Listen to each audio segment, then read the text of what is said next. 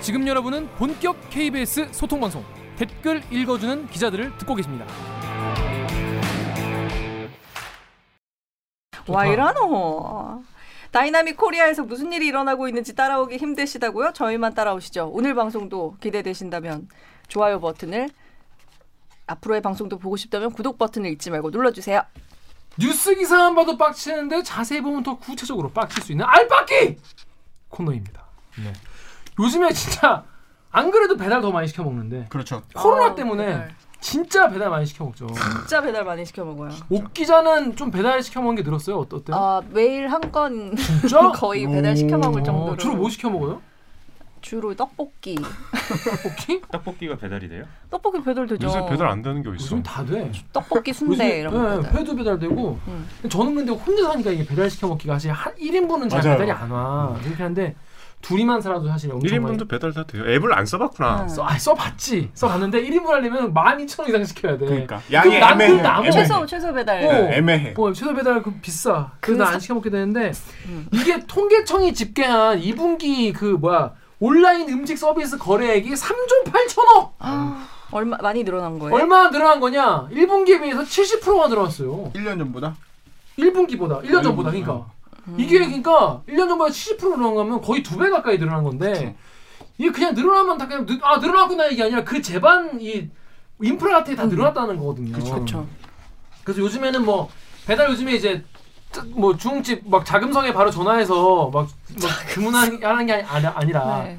이제 요즘에 이제 주로 앱으로 이렇게 하잖아요. 네. 배달의 민족이 제일 음. 많이 하고 요기요 뭐. 그게 직접 전화하면은 수수료가 없잖아요. 네. 그런데도 그냥 앱을 쓰게 되더라. 그렇죠, 왜냐면 그렇죠. 음. 전화해서 막 뭐 요구하는 것보다 띡띡 통화 안 하고 누르고 눌러- 눌러서 택시 부르는 거나 비슷한 네. 거. 그리고 진짜. 동네에 그 중국집 전화번호를 몰라요. 맞아요. 모르지. 옛날에는 막 붙여놓고 가잖아요. 맞아, 맞아. 근데 요새는 뭐 그런 게 없으니까. 배민이 초창기에 자기들 서비스를 어떻게 저 소개했냐면 누구신데 자꾸 소개도 안 하시고 전단지를 대체하겠습니다. 중국집 전단지를 대체하겠습니다라고 아, 하면서 초반에. 우리가 전단지다, 온라인 전단지다 그렇게 광고했었어요. 저. 네. 음. 그래서 요즘에 진짜 이렇게 배달 시켜 먹는 게 너무 많고 이 앱을 통해서 하는 것도 많고 뭐 엄청 모든 게 배달이 마- 많이 늘어나다 보니까 요 관련 경제가 폭발적으로 성장을 하고 있는데 근데 요즘에 코로나 때가 다 힘들지 않습니까? 그렇죠. 그 여기는 지금 잘 되는 거예요 유일하게 음. 유일하지 않지만 몇 안 되게 잘 되는 시장인데 그러면 이 돈을 누가 먹냐 이 돈을 누가 먹는 것일까 과연 이 돈이 어디로 가고 있나에 대해서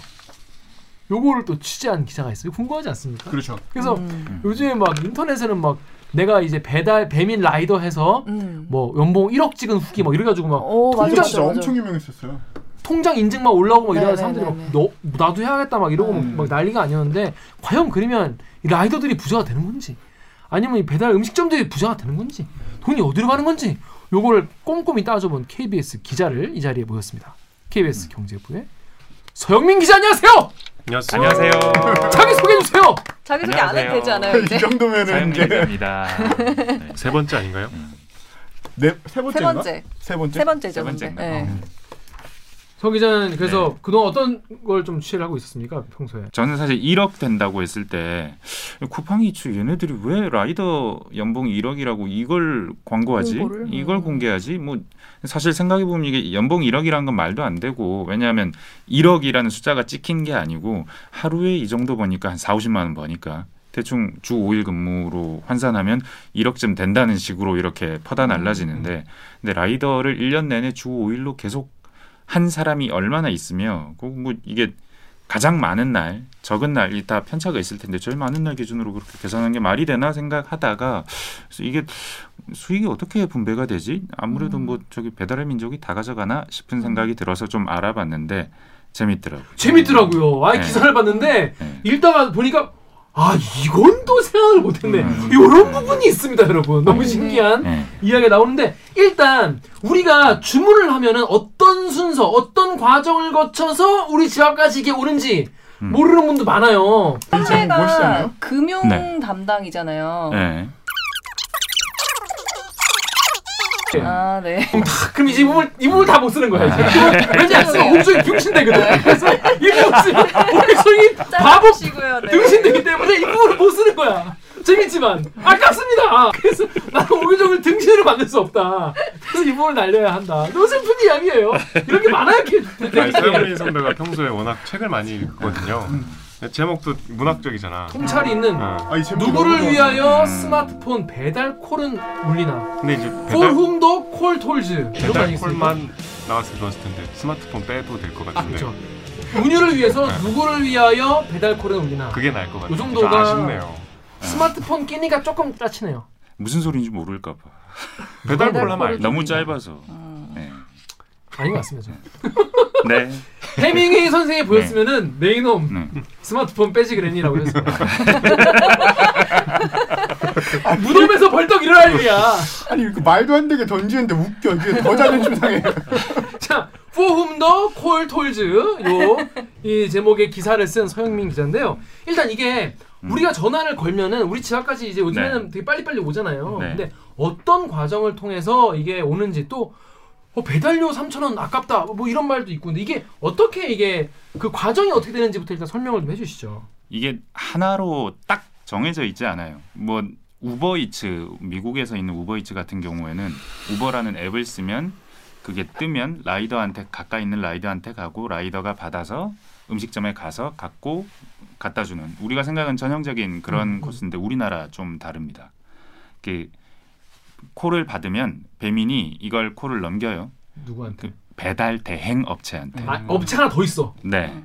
그러고 이 업체 구조도 그러니까 배달 그러니까 배달 앱이에요. 배달 대행 업체는 아니에요. 배민은 음, 음. 그 배달 대행 업체라는 게 있는데 생각대로 뭐 바로고 부릉 네. 음. 이런 종류의 이름을 가진 회사들 들어보셨나요? 어 혹시? 그래 부릉 같은 거 이제 네. 스쿠터 거 네, 많이 생각대로도. 네, 스쿠터에 붙어 있습니다.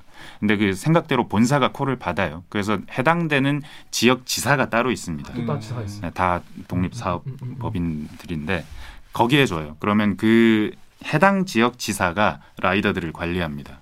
그리고 음식점들도 관리하고 그래서 그 지사가 받아가지고 음. 배달하는 라이더에게 주면 그걸 음식점에 가서 받아서 손님한테 가는 거죠.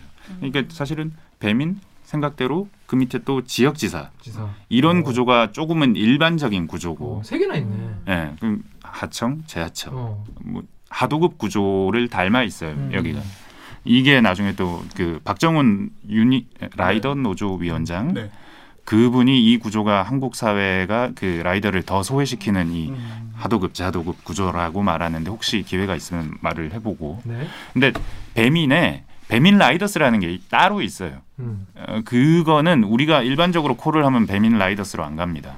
배민 라이더스는 애초에 그 타겟이 그 오프라인의 유명한 음식점들 콧대가 세서 배달 음식 배달 안 하는 업체들 아, 네. 그런 업체들한테 아 사장님은 음식만 만들어 주세요. 저희가 배달은 저희가 알아서 할게요. 그렇게 해서 별도로 만든 아, 배민이 네 어, 배민이 만들어 놓은 업체 음. 배민 라이더스가 따로 있습니다. 여기는 최근까지 2천 명이었다가 음. 3천 명으로 늘렸어요. 음. 근데 아마도 라이더 숫자가 10만 명은 넘는 것 같고 뭐 20만 명 뭐 이런 얘기하는 분도 있는데 일단 10만 우리나라 명이 전체가 네, 라이더스가 네. 20만 명 정도. 뭐 10만 명 넘는 중에 3천 명 하면 얼마 안 되죠. 네. 이건 뭐 절대 다수는 아니고 다만 여기는 좀 다른 라이더들이랑 처우가 조금 다른 측면도 있고 뭐 그렇긴 합니다. 쿠, 쿠팡이츠 네. 쿠팡이츠는 새로 나왔죠. 여기가 요새 라이더들한테 돈을 많이 찔러준다는. 음. 그러니까 자기들이 라, 라이더들한테 돈을 많이 찔러주니까 비 오면 만 원, 주말이면 뭐 몇천 원 더. 그렇게 찔러줘서 여기가 뭐 콜 하나당 2만, 2만 원 많으면. 에? 그렇게 많이 줄 수가 있어? 그러니까 태풍 오는 날 뭐 주말에 아니, 비가 쏟아져서 2만 원막 간당간당 할 텐데. 쿠팡이 줍니다. 와. 대부분의 돈을 쿠팡이 주고 음식점도 뭐 조금 그러고 뭐 중간에서 뭐 이렇게 왔다 갔다 하는 돈들이 있는데 결국은 지금 쿠팡은 그 라이더들을 위해서 돈을 뿌리고 있는 상황이고 전반적으로는 이래요. 음. 근데 쿠팡이 원래는 점유율이 미미했습니다. 음. 아, 미미했다가 배달 민족이 무조건 1등이고 그렇죠, 그렇죠. 그 다음이 요기요, 여기요. 그 다음이 배달통, 음. 그 다음이 쿠팡이츠가 작년까지 그랬는데 쿠팡이츠가 배달통을 엎어서 3등이 됐어요. 음. 점유율은 지금은 한 7% 정도. 음. 뭐 여기 그 온라인 앱 그 데이터 collecting하는 업체 음. 추산으로 이건 뭐 정확하게 공개 안 하니까 모르는 거고. 근데 1등, 2등, 4등 음. 배달의 민족, 요기요, 배달통 음. 같은 회사입니다 지금. 그렇죠, 그렇죠. 예, 예. 딜리버리 히어로 맞아. 네. 독일 회사라는데 음. 전주는 남아공에 있다 그러고 음. 그 남아공 전주가 그 텐센트 최대 주주라고 그러죠. 돈 많은 사람. 음.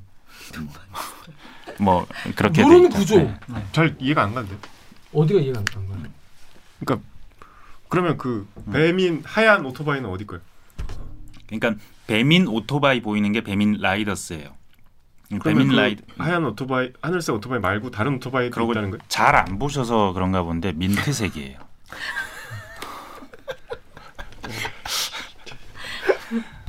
민, 민트색하고 하얀색하고 구분 못하는 거 네. 아니에요? 죄송합니다. 색, 뭐 생명이나 뭐 밥안 그- 먹어줬다고 그러는 거 아니에요? 아니 명칭이 좀 아니 그러니까 그러면 배민에서 주문할 때 그 오토바이만 하는 건 아니고 다른 오토바이가 배달을 할 수도 그 있다는 거예요? 오토바이는 기본적으로 배민 라이더스 소속이고 기본적으로 이 음식들을 배달하는데 근데 뭐 그분들도 코를 잡으니까 꼭 그것만 한다고 볼 수는 없지만 그러니까 다른 색깔 오토바이가 올 수도 있다는 거예요? 거의 그 오토바이는 3,000대 대부분은 다른 색깔 네. 오토바이고. 음. 그러니까 아닌 걸 에? 아닌 게 훨씬 많죠. 아 아닌 게 훨씬 많다고. 네. 라이더가 20만 명이라. 자, 그러니까 이해가 되시죠? 우리가 전화를 이제 어, 그 앱으로 신청을 하면은 배민이 요거를 이제 딱 모아 가지고 이제 밑에 하도급 업체 대행사로. 생각대로 대행사, 그러니까 생각대로 뭐, 뭐 부릉, 뭐, 요, 뭐, 뭐 바로고. 바로고 요런 데다가 여기 쏴주면은 거기에서 받아가지고 또 지사에다가 내려다주고 지사에서 이제 뭉 하고 나와가지고 이제 받아가지고 하, 주- 주니까 그런 것도 라이- 있고 라이더스도 있다. 그 라이더스 라이더스는 되게 적다. 라이더 네. 3천 명 없다. 라이더스는 시장에서 크게 비율을 차지 안 하니까 음. 뭐 네. 그건 무시해도 좋다. 큰 의미가 없고. 그러니까 이게 몇 단계가 있냐면은 우- 우리와 이제 음, 그 라이더 사이에는 세 단계 정도가 있는 거죠. 배민이랑 뭐 중간 대행 업체랑 지사까지 있는 거죠. 근데 네. 자, 궁금한 게 쿠팡 이츠에 보면은 쿠팡 이츠는 별도. 아, 완전 이, 완전히. 이 어. 구조와 달라요. 어, 쿠팡 그래서 약간 이번에 직접 해요. 어. 어. 관심을 갖게 됐죠. 그래서 쿠팡 이츠랑 그 배민이랑 싸운 게 아니고 쿠팡 이츠랑 생각대로랑 약간 사이가 안 좋아요. 음. 생각대로가 여기 배달 대행 업체 1등인데 여기가 라이더를 뺏기니까 지금 라이더가 너무 부족하거든요. 그런데 우리가 이제 요즘 유튜브 뭐 이렇게 요즘에 이제 커뮤 같은 거 보면은 나 라이더 해가지고 뭐 월 얼마 벌었다. 어, 저도 봤어요. 음. 일주일에 460만 400 만 원이라고. 원? 네. 네. 저 그거 보고 진짜 깜짝 놀랐어요. 어, 그런 의미에서 거기 네이버 댓글 좀 읽어주시죠, 기자. 아, 네. 네이버의 릴렉스 땡땡님이 알렉스구나. 땡땡님이 연봉 1억이면 월 850을 벌어야 된다는 말인데 누가 이런 말도 안 되는 헛소리를 하는지 크크 완전 소설을 쓰는구먼 하셨습니다. 근데 그 방금 옥 기자 말한 것 같이 일주일 만에 470만 원 벌었다는 걸 본인이 인증한 라이더도 계시단 말이에요. 그러면 네. 2주에 900.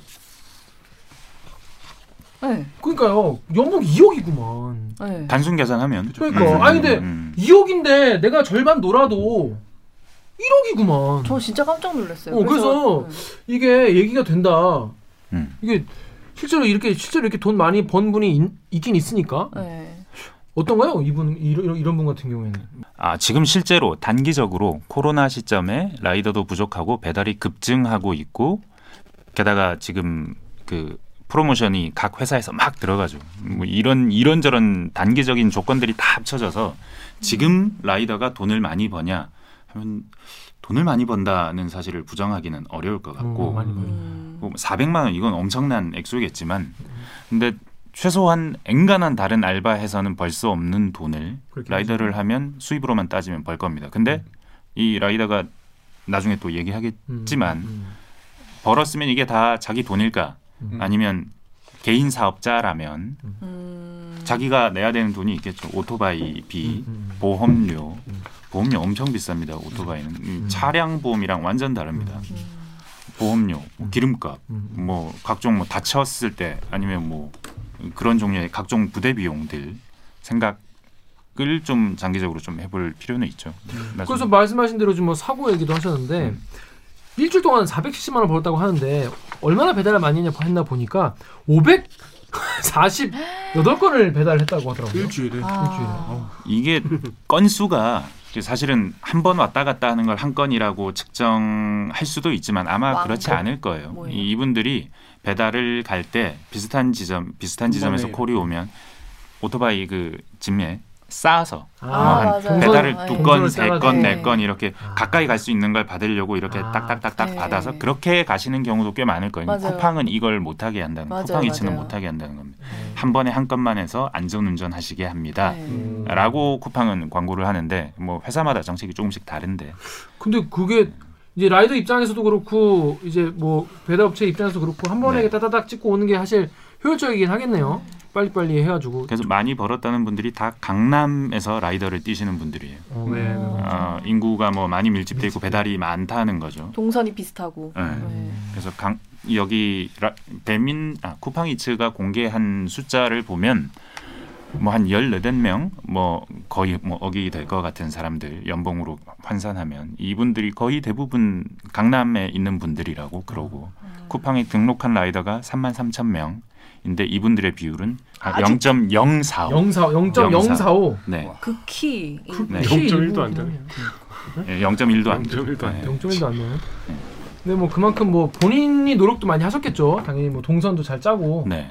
네, 근데 이게 약간 돈 얘기로 하면 음. 이분들 이, 뭐 돈, 처우 이런 얘기를 할 텐데 근데 댓글에서 봤던 것 중에 제일 인, 인상적인 아니면 가장 많은 사람들이 하는 얘기가 난폭하다는 얘기들을 음. 이런 말씀을 하세요. 덕후의 네. 익명님이 상위 5% 정도 벌려면 콜을 미친 듯이 계속 받는다는 건데 네. 그거 너무 위험하다. 네. 요즘 배달원이 배민 커넥팅이 등등 많아져가지고 막 달리면서도 받고 그런다고 음. 하더라 이런 말도 하시고 또 익명님은 이 저렇게 일- 일하다 병난다. 근데 요즘 보면은 물론 뭐 배달하시는 분들은 빠- 빨리 이제 갖고 가셔야 되고 또 기- 우리가 또 이렇게 되게 뭐야 되게 자유롭게 되게 막 자비롭게 얘기를 해도 내가 시킨 거 안 오면 또 사람이 돌변하잖아요. 왜 안 오냐? 내가 주문한 지가 네. 안 오냐? 어? 닭을 지금 잡아서 오냐? 막 이거 화를 분노하잖아요. 50분 뜨면 약간 화가 나죠. 아. 그러니까. 네, 3, 40분 떠야 뭐 그냥 뭐 그러려니 하는데 그죠. 근데 막 집에 손님도 와 있는데 네. 막뭐막 손님이 슬슬 이제 여기는 뭐 짜장면을 뭐어뭐 뭐 숟갈을 빚어서 하나 쳐서 펴막 오나 이렇게. 시작하면 이제 그때부터 이제 막 짜증이 나는데 되게 요즘에 네. 라이더들이 많아지시면서 운전 사실 댓글 우리가 봤는데 이 난폭 운전을 지적하는 분들이 좀 많긴 많았어요. 엄청 많았어. 네. 이게 어쩌면 이분들에 대한 비판이 그러니까 라이더 우리가 뭐 지금 오늘 할 얘기는 처우 문제나 뭐 네. 돈 문제 그리고 이 실제 이 라이더 시장이 배달 시장이 커지면서 이 돈을 누가 가져가냐 이 얘기겠지만 근데 그 일반 시청자들이나 일반 시민들이 보기에는 라이더들이 굉장히 많아지는데 근데 버스 타러 갈 때 지하철 타러 갈 때 보면 이분들이 너무 난폭 운전, 음. 위험 운전, 신호 안 지키고 빨간불인데도 쓱 가고 음. 버스 건널목 전용차로로 어. 버스 전용 차로로 가고 건널목으로 가고 일방 통행. 중앙선 그냥 그냥 자연스럽게 침범하고 이런 식으로 운전을 한다는 거죠. 그래서 막 비판을 많이 해요. 근데 음. 왜 그렇게 운전을 할까? 일단 콜을 많이 받아야 되니까. 그리고 정해진 시간 안에 갖다 줘야 되니까. 한 번은 내비로 14분 찍히는 거리를 쿠팡이츠는 10분에 가라고 한다. 뭐 이런 기사도 났었어요. 음. 그러니까 빨리 가야 되는 거예요. 음. 빨리 가야 그게 다 시간당 그 인건비니까. 돈이니까. 인센티브가 배달원들의 인센티브는 내가 빨리 해야 된다. 그렇죠. 빨리 해야 음, 많이 음, 번다. 음, 오토바이가 위험한데 빨리 한다? 그 신호. 위반할 수밖에 없고 음, 음. 뭐 그렇게 다칠 수 음. 있는 가능성이 점점 높아지는 방향으로 이 시장의 인센티브 구조가 형성돼 음, 있습니다. 음, 음, 뭐 그런 문제가 근본적으로 있고 다른 하나는 이게 배달이 돈이 된다고 하니까 오토바이 운전의 면허가 따로 필요하지 않아요. 125cc 이하 음, 네. 따로 필요하지 않기 때문에 운전면허 있으면 할 수 있거든요. 네. 이분들이 오토바이 탈 줄 모르는 사람들이 새로 오토바이를 사서 음. 나 배달할래요 하고 나서는 거예요. 어떻게 운전해야 되는지 에티켓이 뭔지 어떻게 하면 안전하게 운전하는지 이런 거에 대한 음, 정확한 교육이나 체계적인 교육을 받지 음, 못한 음, 상태에서 음. 도로로 나옵니다. 맞아요. 그러면 나도 모르게 난폭하거나 뭐 위험한 운전을 할 수밖에 없는 음. 상황이 되는 거죠. 복합적인데 이분들의 성격 문제가 절대 없다라고는 할 수 없지만 음. 이런 구조적인 문제는 분명히 음. 있습니다. 아니 제 저도 얼마 전에 그 배달하시는 분 배달 네. 이거 오토바이 운전하시는 분 만났는데 댓글 읽어주는 기자를 구독자라는 거예요.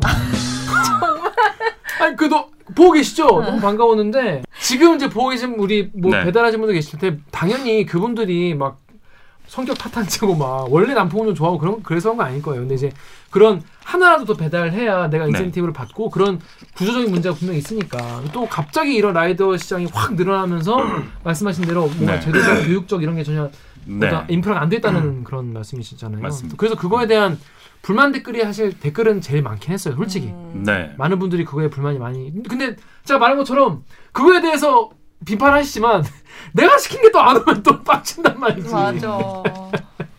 정말 요즘 라, 오토바이 많이 보이고 그래서 기사를 쓰려고 뭐 지난주 지지난주부터 보면 자꾸 보이죠. 기사를 쓰려고 관심을 가지면 자꾸 보이는데 정말 신호 위반 많이 해요. 음. 신호 위반 안 하는 사람을 못 봤어요 라이더들. 음. 그러니까 뭐 그 제가 보는 건 주로 횡단 보도에 있으면 많이 보겠죠. 그러니 많이 볼 수밖에 없긴 하겠지만 아, 위반 상당히 많이 합니다. 근데 라이더 분들 실제로 그렇게 해요. 이거 신호 다 지켜가면 목표- 최저 시급 안 나올 수 있다. 네. 음. 그럼 지금 보통 이 라이더 분들은 얼마 정도 버시는 거예요? 그건 전 모르죠. 보통이 알겠습니다. 없지 거기는. 보- 뭐. 그 보통이 케이스 없- 따라서. 다 case by case겠죠. 케바케일 것 같아. 음, 그렇습니다. 아무튼 이 배달하신 분들 딴 거보다 이뭐 난폭운전도 뭐 이렇게 신호 위반 같은 것도 그렇지만 본인들 몸 생각해서 진짜 이게 아무리 내가 지금 배달 많이 해도 네. 이렇게 해가지고 한 번 slip 나면은 바로 며칠 그 배달 못 하는 거예요. 그리고 병원비 병원비 깨지고 네. 그러다 혹시나 뭐 다른 분이라도 다치게 하면 정말 얼마나 큰 일입니까 이게. 그리고 맞습니다. 방금 말씀하신 보험료도 많이 든다고 하셨는데 그 보험료 얼마나 돼요 이분들은? 이게 보험료가 얼마나 되냐, 이분의 비용이 얼마나 되냐라고 이 얘기를 하려면 음. 이분들이 일을 하다가 다쳤으면 산재되는 거 아니에요? 어, 우리 일반 맞아. 직장인들 산재되는 거 아니에요? 아니면 뭐 건강보험이 있으면 뭐 뭐 그렇게 처리하면 되는 거 아니에요? 아니면 뭐 자동차니까 아, 음. 운송 수단이니까 음. 자동차 보험 되는 거 아니에요? 음. 그뭐 이륜차 보험 뭐 음. 이런 거. 음. 라고 물어볼 수 있는 거죠. 근데 지금 이 시장이 그렇게 되려면 이분들이 누군가에게 고용이 돼야 돼요. 어. 그럼 된게 아니에요 이분들? 개인 문제는 이분들이 노동자가 아니기 때문에 음. 기타 뭐 퇴직금 이랄지 아니면 퇴직금은 아예 생각조차 할 수가 없겠죠. 그뭐 만약에 내 차가 사고 나면 내 차는 어떻게 이것도 다 내 부담. 그리고 내가 parts 뭐 입는 거 안전하기 위해 입는 거 이거 어떡하나 이것도 다 음. 자부담 다 그런 식 오토바이 살려면 뭐 리스를 하기도 해요. 그 회사에서 하는 리스 프로그램 월세 월로 내는 거 그거 말고는 자기가 그게 부담이 되면 사야죠. 어, 사야 되면 그것도 내가 사는 거. 음. 뭐 유지 보수비 내가 음. 주유비도 내가 아, 개인 그러니까, 사업자니까. 그러니까 개인 사업자로 네. 되니까 아 이게 벌어서 참 남기기가 사실 쉽지 않을 수 있겠네요. 개인 사업자인 게 맞냐? 그러니까 어쩌면 이게 오토바이를 새로 사서 이 오토바이가 한 400만 원 정도 하거든요. 이 오토바이도 재밌어요. 보면 자 그런데 그럼 이제 라이더분들은 네. 그렇게 뭐 벌고 계신데 이게 뭐 개인 사업자기 때문에 사실 이뭐 보호받는 것도 없고 보험료도 많이 내고 사실 쉽지 않은 상황이긴 하다. 자 그런데 그러면 아까 말한 것처럼 우리와 그 라이더분 사이에 아, 물론 이제 음식점도 있, 있겠지만 사이에 배민과 중간에 배달 대행 업체와 지사까지 이렇게 껴 있는데 그러면 이 배민 얘네가 돈을 많이 버냐? 얘네가 이제 돈을 이제 쭉쭉 빨아먹고 있냐? 이거에 대해서 궁금해하는 분도 많아요. 네. 자, 그래서 여기 클리앙 댓글 우리 강병수 기자님 보시죠. 클리앙의 까망토리님께서 플랫폼 사업자, 유통업자 용역 좀 적당히 좀 먹었으면 좋겠지만 절대 그럴 일 없겠죠. 네, 이런 반응이 하나 이- 있고 네. 또 이런 얘기도 있어요. 방 이제 지금까지 쿠팡이츠 얘기하셨는데 쿠팡이츠 아마 지금 모르시는 분도 많이 계실 거예요. 근데 저는 사실 배달 음식 많이 안 시켜 먹어봐서 이 쿠팡이츠가 그런지 몰랐는데 클리앙이랑 LG 트윈 에, 그 클리앙 댓글 우리 정현욱 기자 좀 읽어주시죠. 클리앙의 루크 케이지님이 쿠팡이츠 엄청 공격적이네요. 주말이라 그런지 몰라도 크리스피 KFC BBQ 던, BBQ 던킨 파리바게트 7, 8천 원 7, 할인하네요. 8천 원 할인은 공짜 아니야? LG 트윈스님이 배민 비맛 늦- 늦었다고 쿠폰 넣어주네요. 일찍 오나 늦게 오나 상관없는 거 주문했는데 주문하고 배달 완료까지 1시간 20분 정도 걸려서인지 쿠폰함에 쿠폰 넣어주네요. 최소 주문 금액이 5,500원인데 5,000원 할인이라서? 할인율이 상당히 좋은 쿠폰입니다. 여러분 음. 제가 지금 쿠팡이츠한테 뒷광고를 받은 게 아닙니다. 제가 전혀 쿠팡이츠한테 10원 한 장 받은 적이 없습니다. 근데 요새 쿠팡이츠가 이러고 있어요? 네. 이거 어, 이거 어, 어떻게 된 거예요 이게? 배민이 완전히 거의 뭐 절대 강자죠. 잡았죠. 잡고 있었죠. 네. 배민이 잡고 있고 지금 딜리버리 히어로 같은 경우는 뭐 우리나라 시장은 90% 이상 먹는 거니까 일단 배달 앱 시장은 어떻게 이렇게 됐느냐? 지금은 인수합병을 통해서 했지만 배민이 어떻게 1등이 됐느냐? 처음 시작했고 더 편리한 서비스로 더 사용하기 쉽고 빠르고 간편한 앱을 하나 만들었어요. 앱을 그렇죠. 이분들이 라이더 일반적인 라이더들에게 뭐 어떤 뭐 인프라 망을 제공해 준 적이 없고 업주들에게 뭐 초창기에는 사진 찍어주고 다녔어요. 뭐 음. 음. 식 예쁘게 보이게. 아, 근데 그런 뭐 것도 했었어요. 그런 것도. 했었습니다. 네. 메뉴 같은 거 만들어. 네. 귀엽다, 귀여워. 스타트업인데 처음에 음. 잘하려고 굉장히 노력했고. 음. 뭐좀 배민 기업 문화 자체는 뭐 또 좋다고도 하고 김봉준 대표도 워낙에 TV에 많이 나오고 음. 그런데 일단 이렇게 돈을 많이 쓸 수 있는 이유는 투자를 받아서죠. 스타트업 회사들이 무슨 돈이 있겠습니까? 대부분 월급쟁이이다가 아이디어가 있어서 나와서 앱을 하나 만들어 보자 하고 나왔는데 근데 플랫폼이라는 거의 특징이 많은 사람이 모이면 모일수록 이 플랫폼 힘이 커집니다. 그렇죠. 뭐 음식 점주도 라이더도 많이 이용하면 많이 이용할수록 그 네트워크 효과라는 게 커지는데 근데 네트워크 효과가 작동하는 이 플랫폼들 네이버도 다음도 카카오톡도 구글도 뭐 그렇죠. 페이스북도 다 플랫폼이에요. 플랫폼들의 특징은 한 번 이렇게 네트워크 효과가 극대화되는 망을 하나 만들어 놓으면 장사하기가 아주 좋아집니다. 네. 그러니까 수익을 올리든 안 올리든 많은 사람들이 이용을 한다는 그 자체가 그 기업의 가치가 되는 거죠. 그럼 그걸 보고 투자하는 사람들이 있고 너네 더 키워라. 음. 너네 지금 지금 당장 수익은 생각하지 말고 음. 사업 규모부터 더 키워. 음. 뭐 구독자부터 더 확보해. 음. 뭐 배달 콜스부터 더 확보해. 음. 우린 그냥 돈만 태워줄게. 너넨 키워 키워. 이런 식으로 돈을 내는 이 사람들이 있기 때문이에요. 투자자. 배민도 쿠팡 이츠도 쿠팡 뒤에는 손정희 회장이 있다 그러죠. 손정희 회장이요? 일본? 네네. 소뱅에? 네네. 오. 쿠팡 이츠라기보단 쿠팡에 어. 지금 그렇죠, 그렇죠. 쿠팡에 돈돈 쏜거 네, 맞죠? 3조 태웠죠. 벤처 캐피탈이라고 합니다. VC. 돈을 대는 회사들 VC. 근데 이 회사들이 왜 이렇게 돈을 대느냐? 일단 회사 규모를 키우면 플랫폼은 규모를 키우면 일단 이게 돈이 될 가능성이 매우 높아요. 음. 그리고 이 플랫폼들하고 플랫폼이 아닌 그 어떤 그러니까 이런 광범위한 플랫폼 네트워크 효과를 가지는 업체와 아닌 업체의 차이를 보면 생각대로가 우리나라 1등 회사라고 그랬어요. 배달 대행 업체. 네, 배, 그렇죠, 배민 그렇죠. 바로 밑에 있는 네. 우아한 형제들 바로 밑에 있는 생각대로가 생각대로가 가진 가치와 배민의 가치는 너무나 다른 거예요. 음. 그렇죠. 배민은 그냥 앱 회사고 사실은 뭐 어떤 아주 특정한 수익 구조는 음식 점주님들 광고 뭐 이거 말고는 특별한 게 없을 텐데 그럼에도 불구하고 이 회사는 계속해서 네트워크를 왜냐하면 사람들이 다 배민을 쓰니까 생각대로는 모르니까 그렇죠. 사람들이 아는 건 배민이거든요. 음. 계속 여기 모여듭니다. 음. 사람들이 모여들고 뭐 저만 해도 다른 앱을 굳이 써야겠다는 생각을 안 하는 이유는 이게 제일 큰 회사고 편한 회사라는 인식이 있으니까 플랫폼 기업은 이런 인식을 하나 쌓으면 끝이에요. 음. 어, 그 인식을 쌓으라고 벤처 캐피탈이 돈을 태웁니다. 음. 끝없이 어, 돈벌 생각하지 말고 일단 플랫폼을 키우세요. 음. 그게 지금 전 세계 플랫폼 회사들의 음. 어떤 지향이고 음. 뭐 거기에 돈 되는 사람들이 원하는 거고 모든 사업이 지금 우리가 알고 있는 스마트폰을 통해서 하는 모든 사업이 그래요. 쿠팡도 그렇죠. 뭐 카카오톡 뭐 이런 회사가 뭐 돈 벌겠다고 뭐 한 적 없죠. 그럼에도 불구하고 벤처 캐피탈들은 계속 돈을 댑니다. 이 회사는 사업성이 있다. 음. 뭐그 결과는 작년에 딜리버리 히어로의 배민이 팔렸는데 음. 4억 7천 4조 사조. 7,500억이라고 그러죠. 이걸 근데 4조 7,500억을 받았다라고 표현 안 해요. 기업 가치가 4조 7,500억으로 측정되었다. 평가됐, 평가됐 다. 네. 음. 왜냐하면 이 돈을 받는 사람이 김봉진 대표는 아니에요. 김봉진 대표는 실제로 4조 7,500억 중에 한 푼도 그 지분의 가치로는 안 받습니다. 이분은 에, 배달의 민족 경영진 지분이 13%예요. 음. 뭐 자기 회사인데 상당히 지분이 작죠. 음. 이게 지금까지 계속 쿠폰 아니면 뭐 비마트 어떤 사업할 때마다 계속 돈이 필요한데 이 돈을 계속 외부에서 끌어쓴 거예요. VC들한테. 음, 음, 이분들한테 계속 지분을 나눠주죠. 지금 음. 우리 기업 가치는 천만 원이니까 네가 만약에 지금 3천만 원을 투자한다면 13분의 3 해서 너에게 그만큼의 지분을 줄게. 음. 만약에 내가 지금 700억인데 네가 300억을 투자하면 네한테 지분 가치 30%를 줄게. 음. 뭐 여튼 그런 식으로 측정해서 계속해서 중간중간 투자를 받은 지분을 이렇게 넘겼구나. 네. 네. 희석됐다고 하는데 음, 음, 그 창업주가 13% 가지고 있다 그러면 굉장히 많이 희석됐다라고 음, 합니다. 음, 어, 실제로 뭐 김봉진 대표 집 경영진 지분은 많이 희석 희석됐던 것 같고 음.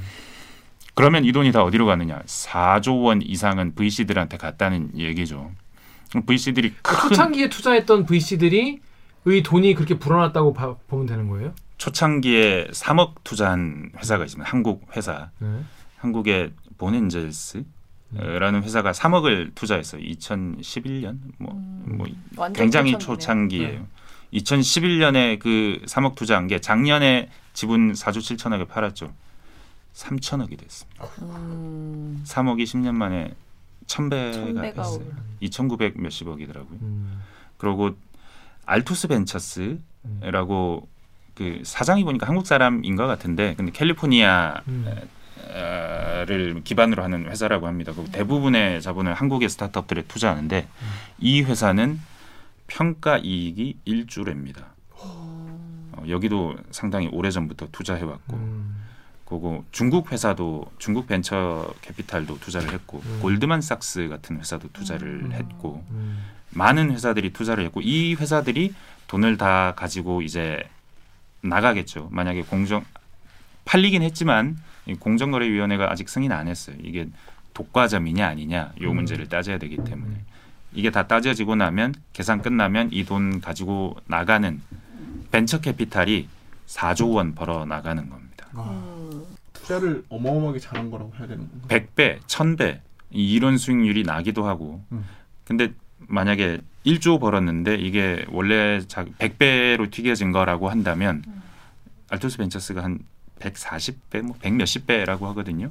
그러면 초창기 투자 금액이 한 100억 정도 된다는 얘기인데 만약에 100억 정도 투자해서 1조를 벌었다. 음, 만원 투자해서 100만 원이 아니고 만 원에서 100만 원이면 뭐, 뭐 잘했네 싶죠. 음. 100억 투자해서 1조를 벌었다. 음. 이게 계산이 맞는 건가? 그래야 되나? 네. 이 그렇기 때문에 벤처 캐피탈들이 스타트업에 유망한 스타트업에 플랫폼을 장악할 것 같은 스타트업에 투자를 하는 겁니다. 자, 그러니까 네. 쿠팡이츠도 지금 그런 상태다라고 봐도 되는 거죠. 그걸 원한다. 그렇게 되기를 꿈꾼다. 네. 그래서 돈을 때려받고 있다. 네. 그래서 5,500원이 최소 주문 금액인데 5,000원짜리 쿠폰을 쓰고 있다. 네. 이렇게 봐도 되는 거죠. 일단 뭐 소비자들 입장에서는 사실 그냥 뭐 개꿀을 즐기면 되겠죠. 지들끼리 싸우니까 뭐뭐 네. 서로 죽여라, 서로 죽여라. 그리고 우리는 그냥 중간에서 그냥 목걸을 냠냠. 빨면 되는 거긴 한데 그냥 그렇게 그냥 받아들이면 되는 건가요, 우리는? 영원히 이런 경쟁이 지속되지는 않을 겁니다. 음. 그 벤처 캐피탈들은 여튼 돈을 벌기 위해서 하는 건데 만약에 어떤 회사에 계속 투자를 했는데 점유율이 안 는다 아니면 늘어도 1등이 안 된다 음. 아니면 뭐 충분히 의미 있는 정도까지 규모를 키우지 못한다 그럼 결국 이 회사가 기업 가치가 늘지 않을 거거든요 여기는 매출하고는 크게 상관이 없어요 그 매출도 물론 중요하지만 가입자 수 그리고 마켓 쉐어 뭐 이런 게 훨씬 중요한 곳인데 그게 생각했던 대로 안 된다. 돈을 계속 쏟아붓는데 나 지난달에도 100억 줬는데 이번 달에 또 100억 달라 그러네. 또 달라 그러네. 처음엔 좀 주다가 이거 계속 줄 수 없거든요. 사업이 안 되면 결국 이 시장의 승자가 많지 않습니다. 뭐 구글한테 도전해서 이기는 회사가 아직은 없죠. 네이버한테도 마찬가지고 뭐 카카오한테 도전해도 결국 도전해서 이기지 못하면 죽는 거고 만약에 그렇게 되면 VC는 땡전 한 푼 없이 뭐 그냥 털고 나와야 되는 수도 있겠죠. 자 그런데 그러니까 이익은 사실 지금은 이익을 보기보다는. 지금 일단 투자. 투자를 해가지고 일단 네. 시장을 먹는 네. 거를 지금 하니까 여긴 지금 큰 공룡들끼리 지금 싸움을 하고 있다고 봐야 되는데 네. 그런데 밑에서 이제 실제로 돈을 지금 벌고 있는 거는 음. 배달 대행업체가 아니냐 이런 댓글도 있어요. 그 네이버 댓글 우리 오구정 기자 좀 보시죠. 18페이지 네이버에서 토마 땡땡님이 가게 운영하는데 이번 추석 때 대행업체 기본 콜비가 4,000원에서 추석날은 3,000원 추가 할증. 7천 원이요 배달비가. 추석 전후는 2,000원 추가 할증이네요. 그냥 가게 문 닫는 게 나은 건지 너무 고민이네요. 어. 음식점 중인데. 그 음식 운영 가게를 운영하고 네. 있는데 내가 라이더를 하는 게 낫겠다 싶다는 고민이신 건가요? 어. 요즘 같으면 그럴 수도 있다는 어. 얘기입니다. 음. 네이버에서 올드스님이 거지 같은 앱 만들어서 유통 단계만 늘고 돈은 음식 만드는 사람이 버는 게 아니라 중간 유통업자들이 더 벌고 그리고 클리앙에서 PM폰님이 배달 앱들이 결국 저런 가격 왜곡을 일반화시키고 물가를 올려온 거죠. 뭐 저는 뭐 이게 앱이 지금 잘 사용되고 있고 많은 분들이 편리하게 쓰고 있으니까 뭐 거지 같은 네. 앱이라고 하긴 좀 그런데 일단 유통이라는 게 그런 거잖아요. 이게 그 소비자와 이 생산자 사이를 좀 더 원활하게 연결시켜 주니까 그거에 대한 뭐 피를 받는 거는 뭐 당연한데 네. 지금 중간에 지금 하나 더 껴있다 보니까 네. 음. 과도하게 얘네가 지금 음. 뭐랄까 폭리를 취하고 정작 만드는 분들은 좀 너무 좀 손해를 보는 게 아니냐 이런 얘기가 있는데 어떤 거예요? 이런 얘기했죠, 그건. 배추 밭에서 밭대기로 음. 팔때 네. 한 폭에 뭐 200원, 300원에 음. 가는데 시장에 나가면 소비자가 살 때는 뭐 2,000원, 3,000원. 7,000원, 8,000원 네. 할 때도 있더라. 비쌀 때는. 네. 이 도대체 누가 가져가는 거냐 뭐 이런 얘기일 텐데. 음. 근데 이 배달 시장에서 돈은 누가 가져가냐? 아까 말했던 VC겠죠, 당연히. 음. 거기에서 그 벤처 투자한 회사들이 어, 플랫폼을 키워서 성공하면 플랫폼이 컸다는 이유로 이걸 팔고 돈을 가지고 갈 때 exit이라고 하죠. 음. 음. 뭐 이쪽에서는 근데 거기서 돈이 나오고 배달의 민족 역시 물론 뭐 여기서 뭐 그 매각 대금의 많은 부분을 가져가는 게 아니라고는 하지만 그래도 이게 수천억이거든요. 그리고 배달의 민족이라는 회사를 그렇게 평가를 받았죠. 그러니까 배달의 민족도 아주 많은 그러니까 경영진도 직원들도 아주 많은 혜택을 받겠죠. 그리고 방금 말씀하신 배달 대행 업체들 그리고 그 밑에는 지역지사들도 돈을 벌겠죠. 음. 근데 누가 더 벌까? 아니면 뭐 앱 업체, 뭐 대행 업체 이렇게 보면 대행 업체는 안정적이겠죠. 건당 음. 수수료가 나오니까. 음. 안정적이고. 아, 라이더들 얘기하는 걸 들어보면 일반적인 콜을 받았을 때 수수료로 배달 대행 업체에 200원 주고 음. 200원 안팎을 주고 음. 그리고 여기 지역지사에 또한 200원 안팎을 주고 어. 음. 그렇게 3천 몇백 원 받는다고 했을 때한 10몇 퍼센트 정도를 그렇게 뗀다. 음, 음. 이 돈은 배민은 안 가져갑니다. 음. 네. 근데 그렇게 뗀다라고 하면 이분들은 200원 콜만 나오면 200원 음. 안정적으로 떼가는데 어. 근데 이 가만히 앉아서. 콜에 콜이 아무리 급증한다 한들 이 물리적인 콜이 얼마나 늘겠어요. 음. 그러니까 그렇게 큰 돈은 아니라는 거죠. 이 배민이나 벤처 캐피탈이 가져가는 돈에 비해서 큰 돈은 아닌데 안정적인 수익이 음. 꾸준히 난다. 음. 이런 차원에서는 배달 대행 업체나 콜 업체도 그 밑에 있는 업체도 상당히 벌고는 있다. 음. 음. 음식점 주님들은 좀 그 단가로 따지면 이게 손해 보는 장사죠. 음. 근데 훨씬 많이 팔 수 있다는 가능성 그거 보고 이 시장에 음. 들어오시는 거죠. 음. 배달 안 할 때보다는 음. 박리담에 가까운 그런 종류의. 음. 음. 근데 누가 돈을 버느냐? 확실히 버는 사람은 음. 콜당으로 돈 받아가는 사람들. 음. 라이더들도 뭐 수입이 확실하다면 뭐 거기도 어느 정도는 지금은 번다고 볼 수 있고 배달 대행 업체는 앞으로도 계속 뭐 콜뭐 하나 더 받는다고 비용이 더 드는 게 아니고 뭐 그런 거니까. 그럼 식당은 내가 5천 원짜리 국밥을 배달 앱 통해서 주문 들어오면 내가 5천 원을 다 안 가져가요 그럼? 네. 그러니까 더 싸게 파는 거예요? 더 싸게 그러니까 뭐 이게 배달 대행 업체에 돈이 갈 수도 있고 라이더 라이더비를 천 원 정도 부담할 수도 있고 쿠팡 같은 경우에는 아, 수수료 명목 돼요. 네 식당 주인이 그렇게 하는 데도 수수료. 있고 안 하는 데도 어, 있어요. 어. 계약 조건이 업- 식당마다 달라요? 계약 조건마다 다르고 상황 상황마다 달라요. 그리고 음식점님 주님들은 배민에 깃발 꽂아야 되죠. 음. 네, 깃발 꽂는 다는 얘기 많이 하죠. 그게 뭐예요? 8만 8천 원짜리 깃발 앱에 그- 내 식당에 네. 들어가야 높, 된다는 높은 위에 노출되게 네. 하는 거. 아 상위 노출. 네, 상위 노출되게 하는. 그래서 예전에는 평점이 제일 높은 그쵸. 업체, 맛있는 업체를 음. 찾기가 쉬웠는데 리뷰 이런 거 막. 요즘은 들어가면 한참. 내, 맞아요. 한참 내려 나와요. 다 위에는 다 광고인 거예요. 그게 어. 다 음식 점주님들이 돈 내고 하는 음. 한 업체에서 여러 개 광고하고 뭐 이런 게 있죠. 그것도 다 돈인데. 다 돈입니다. 어. 그러면 그러니까- 그 식당에서 배민에 막 주문하면 편지 쓰잖아. 뭐. 초밥 주문하면 어, 표밥 안에 편지 들어있잖아. 뭐. 이거 뭐 리뷰 좀잘 음. 남겨주세요. 뭐 이러고 야구르트도 하나 넣고 뭐 음. 이거는 그런 네. 상위 랭크 내려고 하는 노력들인 거예요? 그렇겠죠. 예. 이 리뷰 이거 엄청 중요합니다. 음. 배달의 민족만 중요한 게 아니고 미국의 뭐 Yelp 같은 앱이나 네. 식당 앱 같은 Yelp. 것들 보면 어. 그 기자들이 막 탐사 보도해요. 이 리뷰가 정말 리뷰인지 음. 에, 뒷광고 리뷰인지 어. 이런 거 막 탐사 보도하고 다 뭐 거의 대부분 이렇게 오염돼 있더라 이런 종류의 보도들을 하거든요 데이터 분석에서 음. 그 굉장히 플랫폼 경제의 특징이기도 하겠죠 매우 중요합니다. 그 음. 그거 잘못하면 그것도 일종의 네. 시장 교란인 네. 거죠. 거기에 한번 나쁜 리뷰 하나 찍히면 끝이에요. 맞아요. 음. 라이더들도 마찬가지예요. 뭐 배달하는데 배달이 늦었다, 늦었다는 거 몇 번만 이렇게 클릭되면 그 알고리즘에 다 남아서 이 사, 이 라이더가 성실하지 않은 라이더라고 분류될 가능성이 상당히 높거든요. 음. 음. 아니면 콜을 줬는데 이거 네가 배달해라고 줬는데 나 그거 안 해. 이거 몇 번 누적되면 너네 다음 콜에 불이익 받을 수 있는 알고리즘이 설치돼 있다. 음. 일부 업체는 그러거든요. 음. 이런 경우에 무서운 세상이다 네. 진짜. 내가 모르는 사이에 나의 생계가 다 결정될 수 있는 거죠. 그러니까. 플랫폼에 의해서. 음. 다 일장일단이 있는 것 같긴 해요. 이게 음. 음식점에서 우리가 배달을 막 이런 식으로 배달 업체를 앱을 통해서 주문을 하기 시작한 게 그렇게 오래되지 않아서 음. 네. 중간에 막 이런 업체들이 막 껴있고 껴있고 유통 과정이 되게 긴 거잖아요. 음. 그 아까 배추 유통하는 걸로 치자면 그러니까 그 음식값과 그 우리가 지불하는 돈에 거품이 굉장히 껴있는 것 같아. 보이고. 예. 어. 굉장히 껴있는 것 같이 보이는데 또 한편으로 생각해 보면 음식점 주 입장에서는 막상 더 멀리 있는 고객을 유치할 수 있다라는 그런 맞아요. 강점도 음. 있는 거고. 나만 그런 게 아니잖아 또.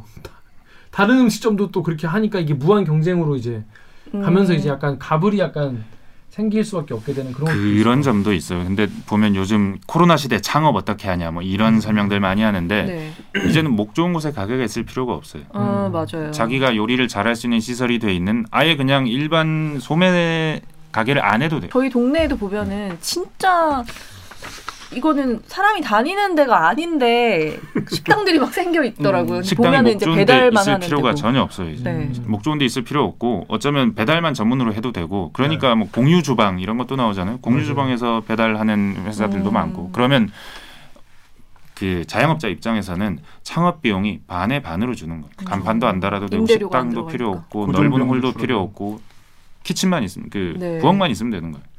그런 측면도 있습니다. 음, 뭐 그런 거 다 무시할 수는 없죠. 네. 배달에 승부를 걸겠다 싶으면 그렇게 할 수도 네. 있겠네요. 네. 오히려 이런 변화가 더 빨, 빠르고 훨씬 더 커질 수도 있는 네. 상황이니까. 음. 뭐 개인적으로는 여전히 배달 시켜 먹는 것보다는 가서 먹는 게 기분도 좋고 그렇게 맛도. 더 있는 것 같긴 한데 음. 상황이 상황이라. 자, 그렇습니다. 그래서 지금 사이에 뭐가 많이 늘어나서 아, 뭐 하나 시켜 먹으려면 막, 막 3천 원. 이거 봐봐 추석이라서 지금 7천 원 추가 할증이 콜비 비싸긴 4천 원인데 추석에 3천 원 추가면 7천 원 추가라는 거잖아. 치킨 한 마리 시켜 먹으려면은 기본적인 치킨 값도 비싼데 그렇죠. 2천 원 무조건 들어가고 하니까. 라이더가 워낙 부족해서 어. 라이더도 부족하고 뭐 회사마다 정책도 다 달라서 그렇습니다. 그래서 그런데 우리가 그래서 이제 아 우리가 정말 이 배달을 이게 많아가지고 이 뭐 배달 앱 커뮤니티랑 뭐 생각대로 이런 대행업체 라이더들이 돈을 많이 벌겠다 뭐 이런 생각을 하지만 생각지도 못한 곳이 또 돈을 많이 벌고 있었습니다. 바로 일본 오토바이 업체들.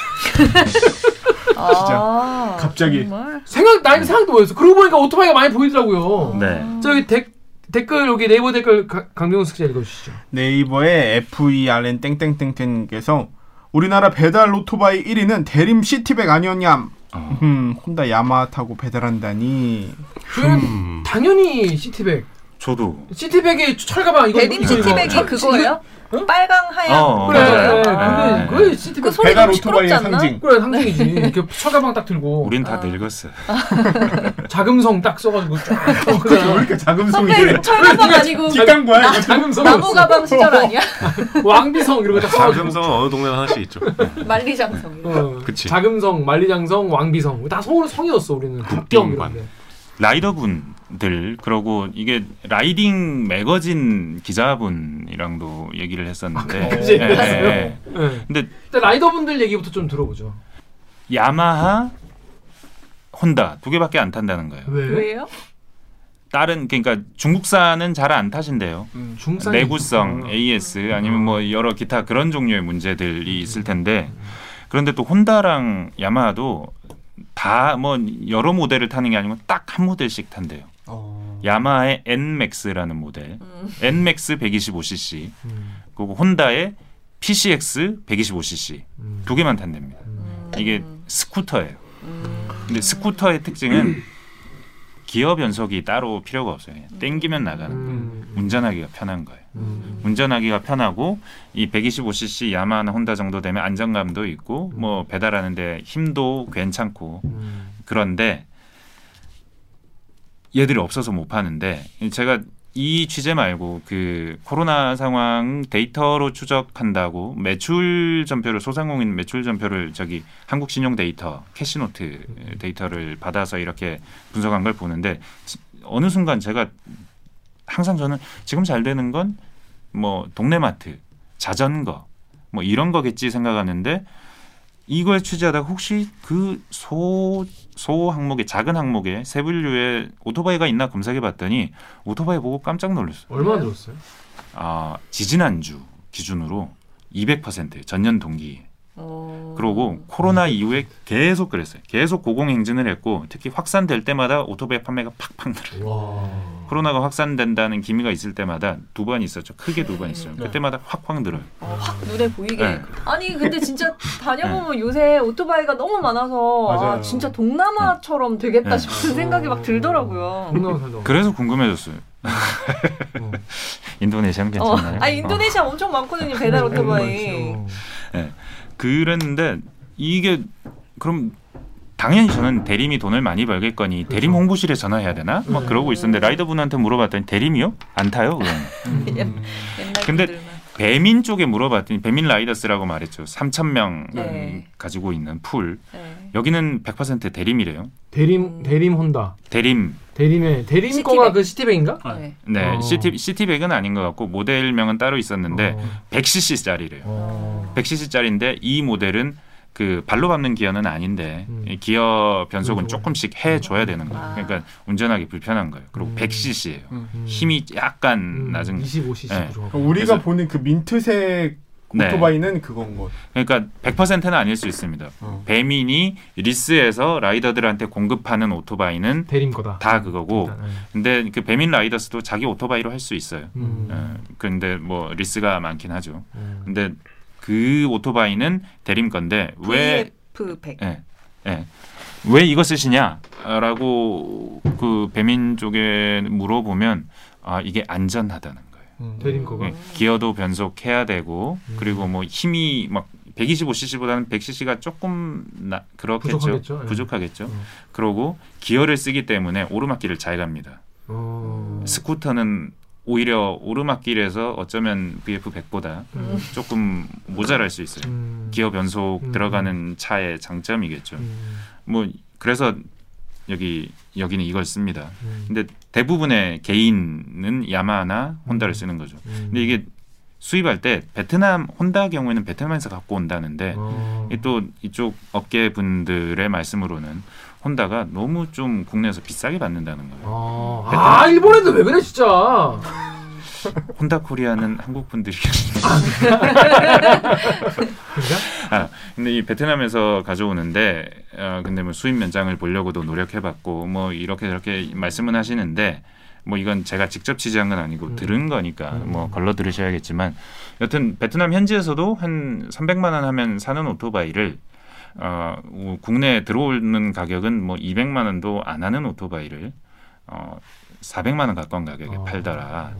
어, 없어서 못 파니까. 아 그렇지. 어, 그리고 뭐 개인 업체들은 그걸 또 그대로 안 팝니다. 그 개인 소매상들은 여기에 또 parts를 parts를 좀 붙이는 아, 거죠. 튜닝 튜닝. 네, 튜닝이 좀 돼 네, 있는 네, 상태. 네, 네. 튜닝 안에서는 안 팔아요 할 수도 있는 거죠. 네, 네, 네. 뭐 개인 업자는 그렇게 해서 마진이 높아지는 거니까. 여튼 지금 오토바이 시장이 좋다는 거죠. 어. 근데 대림 음, 효성 네, 이런 효성. 효성 스즈키 예, 합작 예. 뭐, 뭐 이런 회사들이 있었는데 우리나라 회사들이 지금 힘을 못 쓴대. 우리나라에서 오토바이를 워낙 안 탔으니까. 그러니까. 어, 그 일본은 저기 아시아에 동남아시아에 진출했기 때문에 동남아. 계속해서 현지 기지가 있었고 우리는 계속 기술도 떨어지고 뭐뭐 수리 뭐 이런 부분도 계속 퇴화하고 그룹 안에서 큰 사업도 아니니까 국내 오토바이 시장은 작아지고 있다 보니까 이번에 이 배달 수요 급증 아니면 오토바이 판매가 때가 급증이 왔는데 돼도 요걸 못 잡았네. 못 잡은 거죠. 아 진짜 아, 아, 아깝겠다 솔직히 이렇게 시장이 확 늘어날지 몰랐을 테니까 그죠? 몰랐겠죠. 이런 날이 올 거라고는 상상을 못 했겠죠. 그러네. 아무튼 네. 혼다와 야마하가 웃고 있다. 갑자기 대안은 없다. 대안 없다. 중국 거 싼데 중국 거는 안 타요. 그랬더니 음, 음. 배달하는 사람들은 프로들인데 그래도 믿을 수 있는 신뢰할 수 있는 기계를 음, 타야 음. 되는데 중국 건 잘 안 탄다고 그러네요. 아 근데 저는 전 개인적으로 쿠팡 이츠 유저거든요. 아 그래? 네. 오. 그래서 어떤 점이 좋은가요?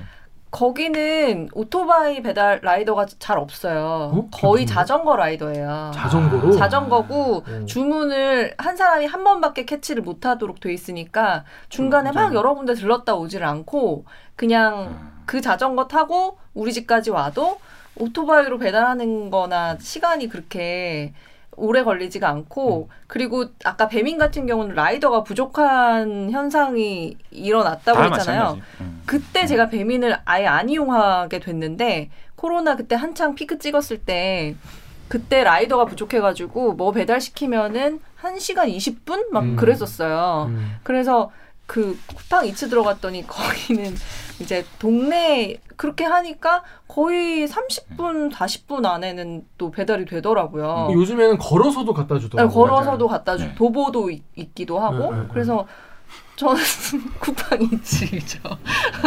자전거를 그냥 내가 가려고 하는 방향이랑 맞으면은 그냥 내가 신청해서 뭐 가져가는 분도 있다고. 그런 서비스들을 앱- 앱 업체들이 계속해서 계속 만들어요. 그뭐 퇴근하고 나서 잠시 하려는 네, 사람들, 부업으로 뭐 하루에 한 시간 두 시간 하려는 사람들, 음. 뭐앱 업체들은 이런 게 또 어떤 명분이 되는 거죠. 당신이 원하는 만큼만 일하고 원하는 만큼만 네. 벌어가세요. 네. 어, 다만 뭐 이렇게 일하는 사람들을 어떻게 노동자라고 봅니까? 투잡으로 음. 잠깐 뛰는데 음.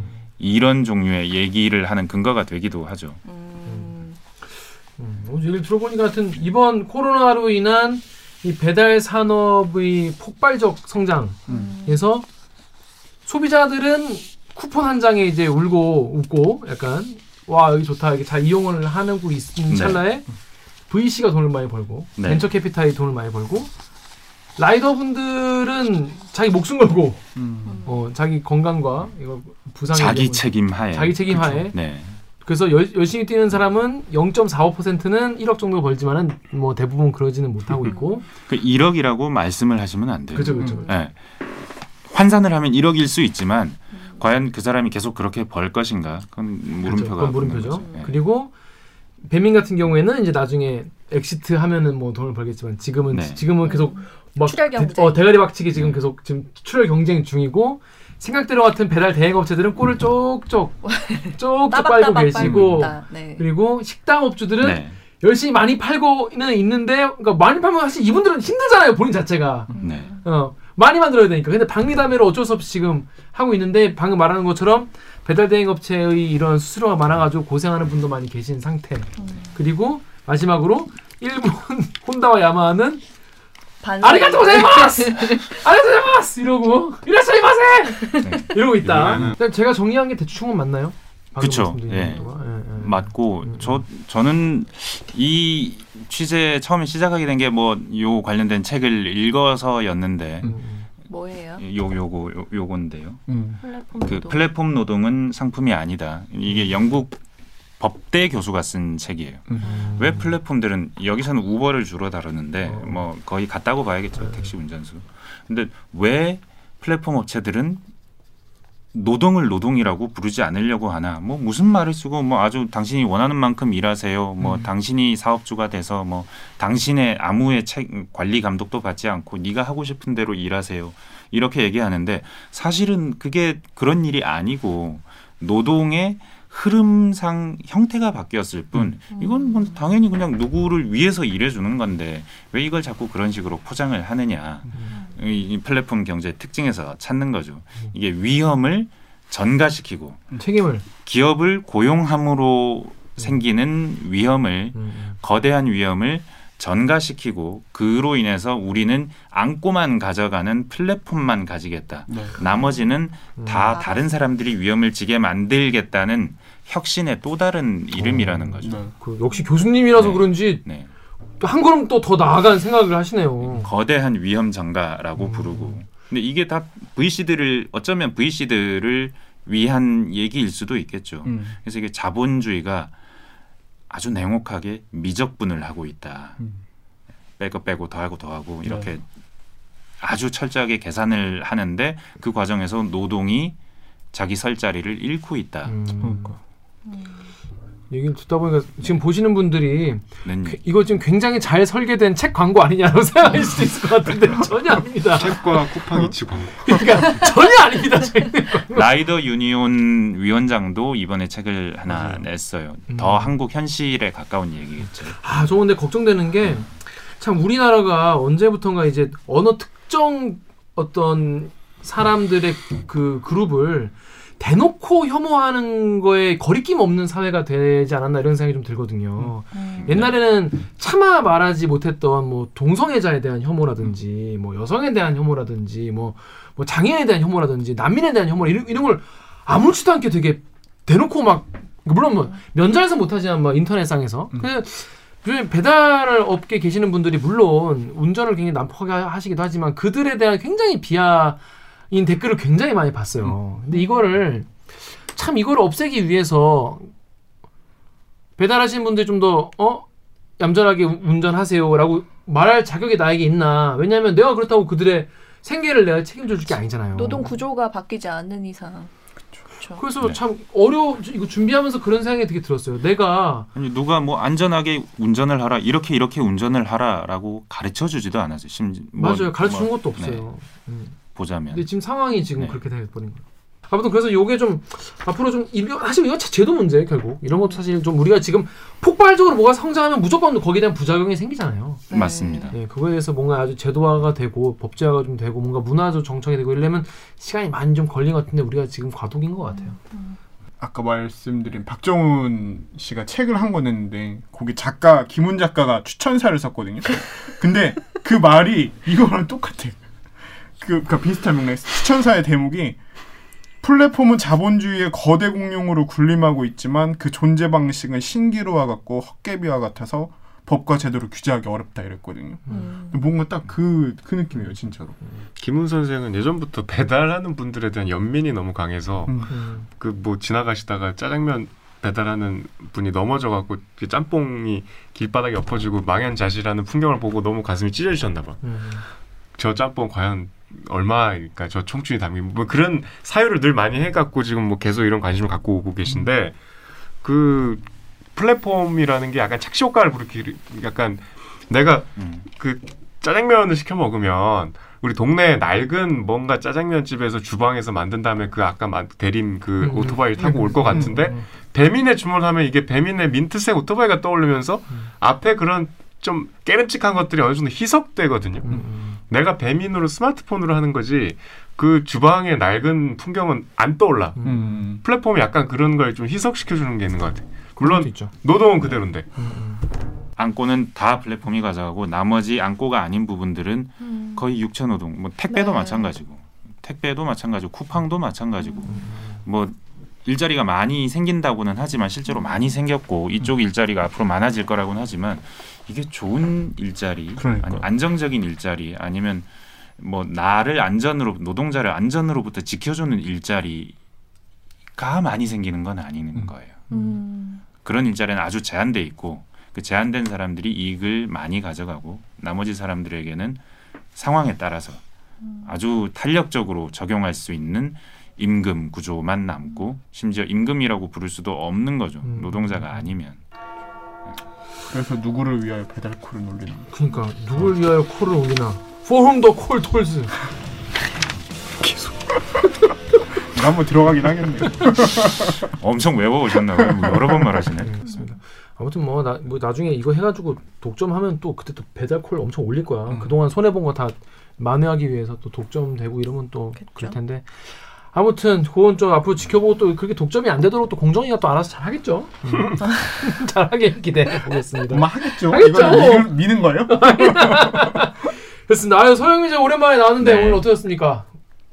생각한 대로 잘 설명하신 거 같나요? 아, 네 불러주셔서 고맙고요. 그리고 사실 이 기사가 막 아주 대단한 기사도 아니었고 방송을 한 기사도 아니었고 그냥 인터넷에 하나 올린 기사였는데 불러주셔서 감사합니다. 거, 어떻게 거시경제 제가 감히- 열심히 하고 계시죠? 아, 열심히 하고 있습니다. 끝없이 해야 됩니다.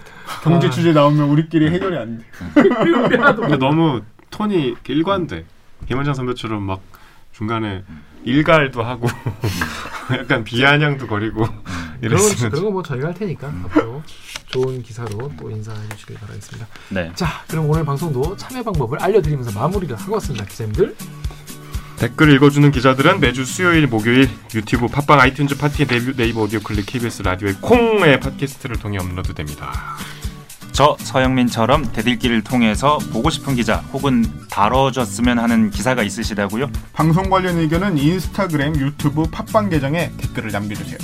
오늘 방송에 공감하셨다면 좋아요 버튼을 누구보다 빠르게 대들기 소식을 만나고 싶다면 구독 버튼을 꼭 눌러주세요. KBS 뉴스 좋았어. 좋았어. 또 만나요. 꼭. 안녕. 안녕. 고생하셨습니다. 수고하셨습니다. 난 아니, 이 근데- 페이지에서 흠밖에 안 보였어. 왜 왜? 그래서 H&M 썼어요. 갑자기 아니, 왜 근데- 흠을 보시는 현대상도 이거. 서영민 선배랑 연욱 선배랑 친해요? 아니 나 방송 밥도 안. 먹어주는데 뭐가 친해? 원래 연호 선배가 친한 척 많이 하잖아. 구질구질하게 자꾸 매달려가지고.